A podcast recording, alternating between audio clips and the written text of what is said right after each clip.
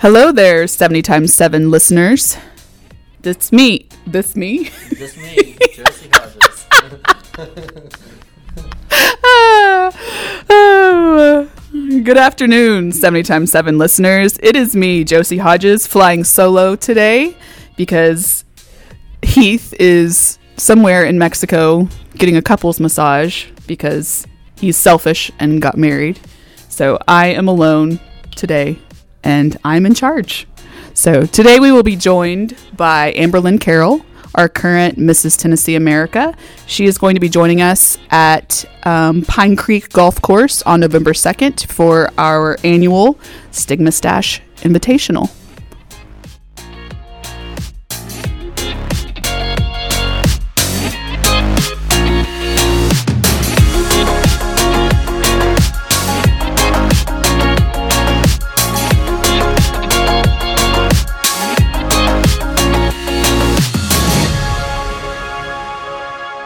Okay. All right, Amber, tell us a little bit about how you found Cedar Recovery and your connection um, to getting plugged in with us. So, actually, my husband and I were on the way to the gym, of course, listening to 1045 because that's his favorite radio, mine too, radio station here in Nashville. And uh, heard about the golf tournament, and I turned to him and I was like, This is so cool. We're both from Mount Juliet, and to have something that surrounds um, mental health and addiction and, and, just really breaking that stigma. In our hometown in our community uh, we were like we have to be a part of this. We love this. It's our passion and just uh, really wanted to help out yeah, yeah, that's so exciting. You know, we um we're really fortunate to be able to be on the radio. We hear that a lot. We're like, oh my goodness, you're the you're the Cedar Recovery that we heard on the radio. Um, so we're super excited to be a part of that. Um, and of course, I know that you are actually going to be volunteering at our golf tournament that's coming up in a few weeks, the Stigma Absolutely. Stash Invitational. Um, so I think that there is a rumor that you might be driving a merch cart, selling some stuff potentially absolutely my specialty driving a golf cart. So we, i'm all about that. It's great. Have you seen any of our swag? We have um, quite a bit of gear that has um, giant mustaches on it and it is spectacular. I'm obsessed and so is my husband with the merch you guys have. It's absolutely amazing. Our nonprofit actually has a sticker and it says um, men have feelings too. It has a mustache and i love the shirts and the hats that you guys have. It's awesome. I feel like it's one of those things that anyone can wear and you can wear it anytime and it's like, hey, that's cool. Where'd you get that? Yeah, exactly. And um, our CEO Joe has actually already started growing out his mustache. Um, so it's hopefully by the time you see some of the crew at the golf tournament, you're going to see some really, really impressive um, mustaches. It's um, it's a delight to say the least.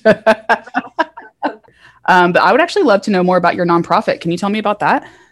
Absolutely. So it's called uh, We Are Team Jake, and we lost my brother to suicide in January of 2019. And uh, you're going to think I'm a little crazy, probably, but uh, it all started with a dream that I had had. Uh, it was the night before his funeral, and um, I just remember uh, what the name of it was, and, and I knew we had to do something, you know, focusing on finding hope in the hopelessness because there's so many people that suffer from from hopelessness and just yeah. you know getting through the day and it was just something i knew um, that i had to do and that very next day i created the instagram page a facebook page and just kind of started out as a cause more so and, and just reaching out to people he actually left a lot of journals um, after he passed oh, wow. and i probably took five to 10 hours just diving into those, just wanting to understand yeah. what was going on, what I couldn't see. And uh, what I did know is actually how I felt the majority of the time he, he felt as well. I suffer from depression, anxiety, have my entire life. And so reading his journals, I thought these are speaking to me. This is mm. literally how I feel all the time. And but if I feel like this, other people have to feel like this. And um, use his words and uh, a lot of what he said to himself and to others. I can't tell you how many people have reached out and sent text messages that I have, I've never met these people that Jake sent to and that really kept them going. So um, through that, we started through the social media platform and just really kind of empowering people and using our words. And it kind of snowballed organic, organically into, uh, hey, this kind of has to be a nonprofit now. One of those things that, ready or not, you know, it's um, needed. And um, it was just kind of one of those things, just meant to be. And uh, we enjoy it. And, and Jake was such an incredible person. And to um, know that his story still lives on through his words and um, helping other people, that's um, more than we could ever ask for. Yeah, yeah, and I think um, you know we talk a lot about stigma, as you know, in the stigma stash, and that's kind of our that's our our word that we hear a lot about. And you know, there's just there's there's so much just false information around mental health and addiction, and it's it's all those things. And like you said, you know, I read his journals, and he was feeling exactly what I was feeling.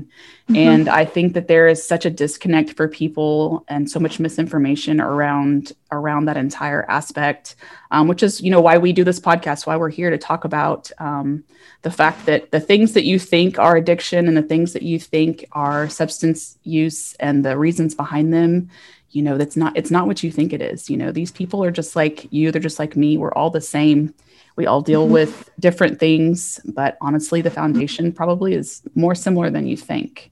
So, we talked a little bit about your nonprofit, and about your brother Jake, um, and what that has looked like for your story and where you've been so far. Um, can you talk a little bit more about um, maybe even any anything leading up um, to to Jake's passing, or even where you were maybe like with depression. You talked a little bit about your depression and what that looks like mm-hmm. um, prior to um, his death, even.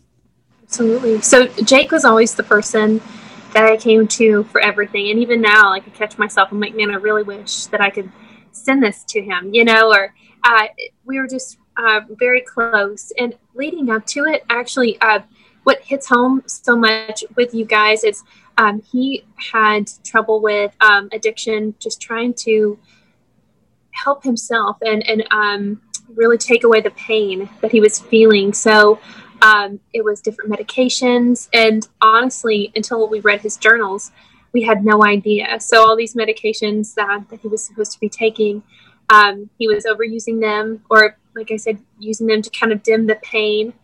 And uh, before he had gone to a recovery center in North Carolina, and you know he I knew his struggles, um, but he lived in Denver, and so I only saw the happy side of him, like when I come to visit.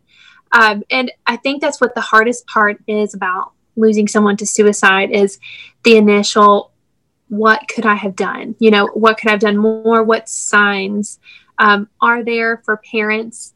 And um, him being out there and being involved in, in different recreational drugs and also um, like i was saying his prescriptions um, it, we had no idea you know? And i think that was one of the whole purpose things especially with my parents. They're the co-founders as well of we are team jake along with um, my husband and i is knowing for parents you know what are the signs you know what can you do? I, I think that was one of the biggest things with my dad um, him saying um, I wish I would have just had that conversation. Like I thought I knew, but I wish that I would have just said something.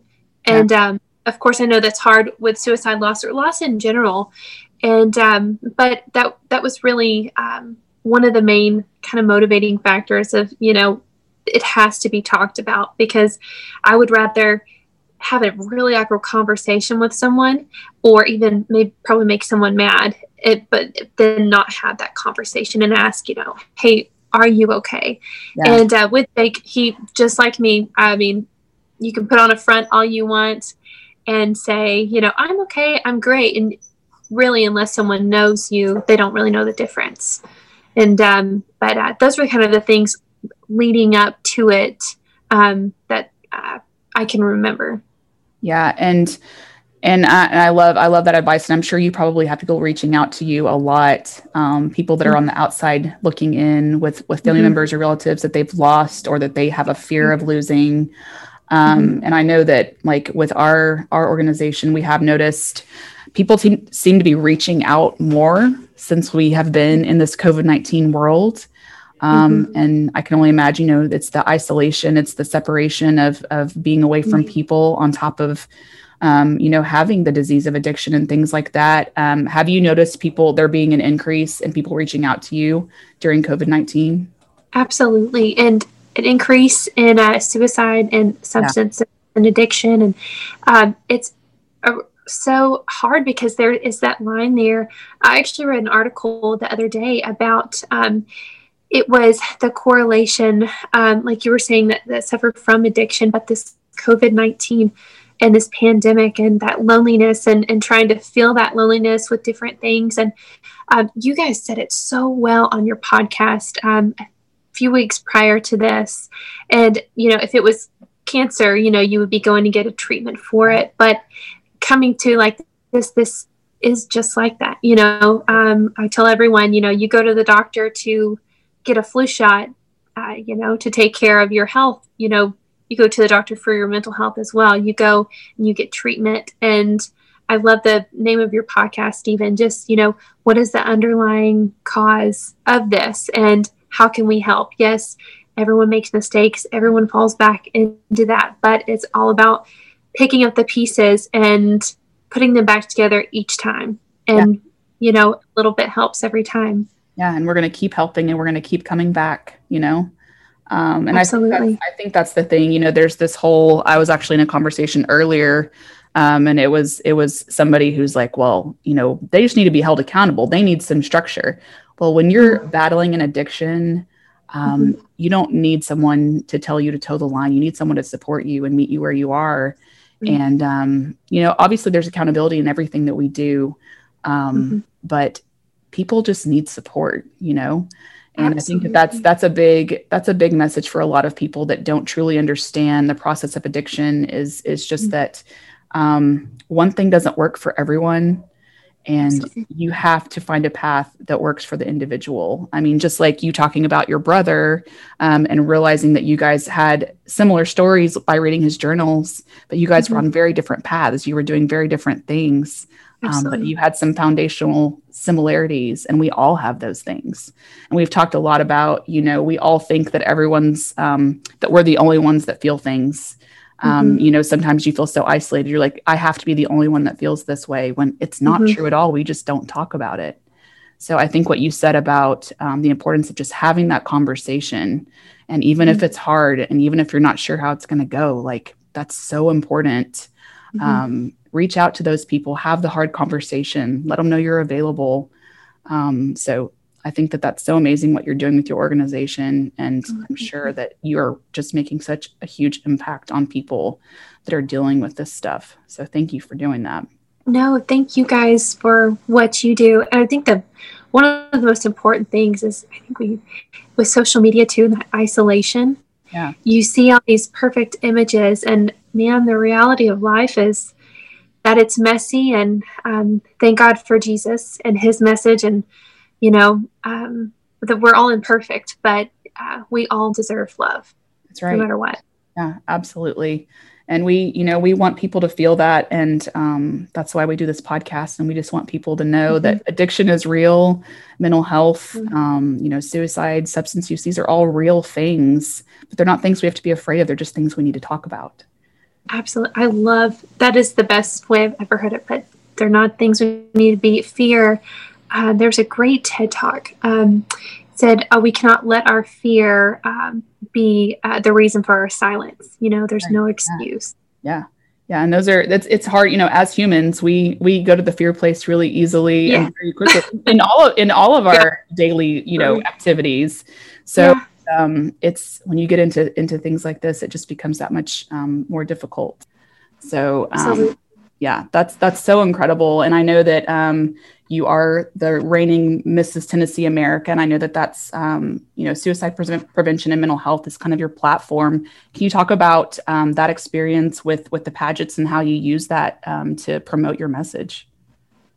Absolutely, uh, that was probably the reason why I did Mrs. Tennessee is because um, that is so personal to me. And as you know, it's one of those things when you, you put yourself out there and something you're passionate about, you, um, walk in your purpose, and, and that was really walking my purpose, uh, going towards this pageant. And I'd done them growing up, but they were more, you know, beauty pageants, just have fun. And uh, it's been such an incredible experience. And uh, so far, you know, and to know that um, what we do, like you were just saying, can relate to someone else, and uh, to know that someone is like not untouchable, if that makes any sense. Yeah. That's I think that's my whole goal is to um, be able to sit down with someone and say, you know, you know, there is no one that's untouchable. You know, there's no stigma surrounding. Um, it might look perfect on the outside, but on the inside, we're all the same. Yeah, yeah, I love that so much. And I have to say, this is this is kind of. Um, I I used to love watching pageants and um, I haven't seen them in a long time. But um, the the talent portion was my absolute favorite. Do they even still do that in in pageants? Thank goodness I did not do this system that that does the talent portion. I'm not what I would do. I think I would be like Miss Congeniality and probably do like the glasses or something. See, that's what know? I was wondering. I was like, I don't know what I would do for my talent. I mean, I I I um, clogged in elementary school. I feel like I could probably bust some of that out if I needed to. There um, you go. But but um Sterling's laughing at me and it's it's fine. Um, I love it. But yeah, so but it's you know it's it's such an, a unique um, opportunity to have that platform and that's that's such an incredible thing and you know we try to do that with Cedar. We've been really fortunate um, to start out you know here in in your community in the Mount Juliet community and really grow our program um, and just just say hey you're welcome here and we'll help you any way we can. Um, and that's just that's a big thing for what we do, and we just really, really um, want to utilize our organization to spread the message that hey, we have you. You're not you're not broken. You're good. And we value you, and we want to meet you where you are and help however we can. So, um, very cool about your nonprofit. That's really awesome work that you're doing. Um, so thank you for doing that we're really excited that you're coming to the golf tournament and going to hang out with us all day and hear more about what we do and us get to spend more time with you um, and promote um, your nonprofit as well and just keep working together. We look forward to collaborating with you um, anytime on anything because your message is amazing. Um, so I have to ask when you're not um, working on your nonprofit, what do you like to do in your free time? You know, so my husband and I are both super active and we start our day out uh, going to the gym and that's kind of like a mind cleanser for us if i'm not hitting the gym that's definitely my time of self-care but a unique thing uh, not many people know is uh, my husband's like a really good chef he's he's oh. really good at cooking thank god because i'm not. I'm just not i tried more of like a raw plant-based diet approach yeah. but does such a good job. So uh, we do that a lot together in uh, cooking and, and, yeah it's a really fun off-season thing. Um, have a lot of little hobbies that i personally love yeah. to do but um, off-season is always um, time for us to work on our marriage and just be together and do things that we love. And, and cooking is definitely one of those things. I love that. That's definitely a fun thing that i enjoy too. Um, and it's it's better it's better with with somebody because then it's a whole a full experience for sure. Yeah. So that's awesome that you guys get to do that. Yeah absolutely. Thank you so much for being with us today. We are so excited that you're going to join us on november 2nd at pine creek golf course, golf course. i always want to say pine wood um, Pine Creek Golf Course. So, uh, Amber, thanks again so much for being here. Absolutely. No, thank you guys so much for having me in, and thank you for all that you do.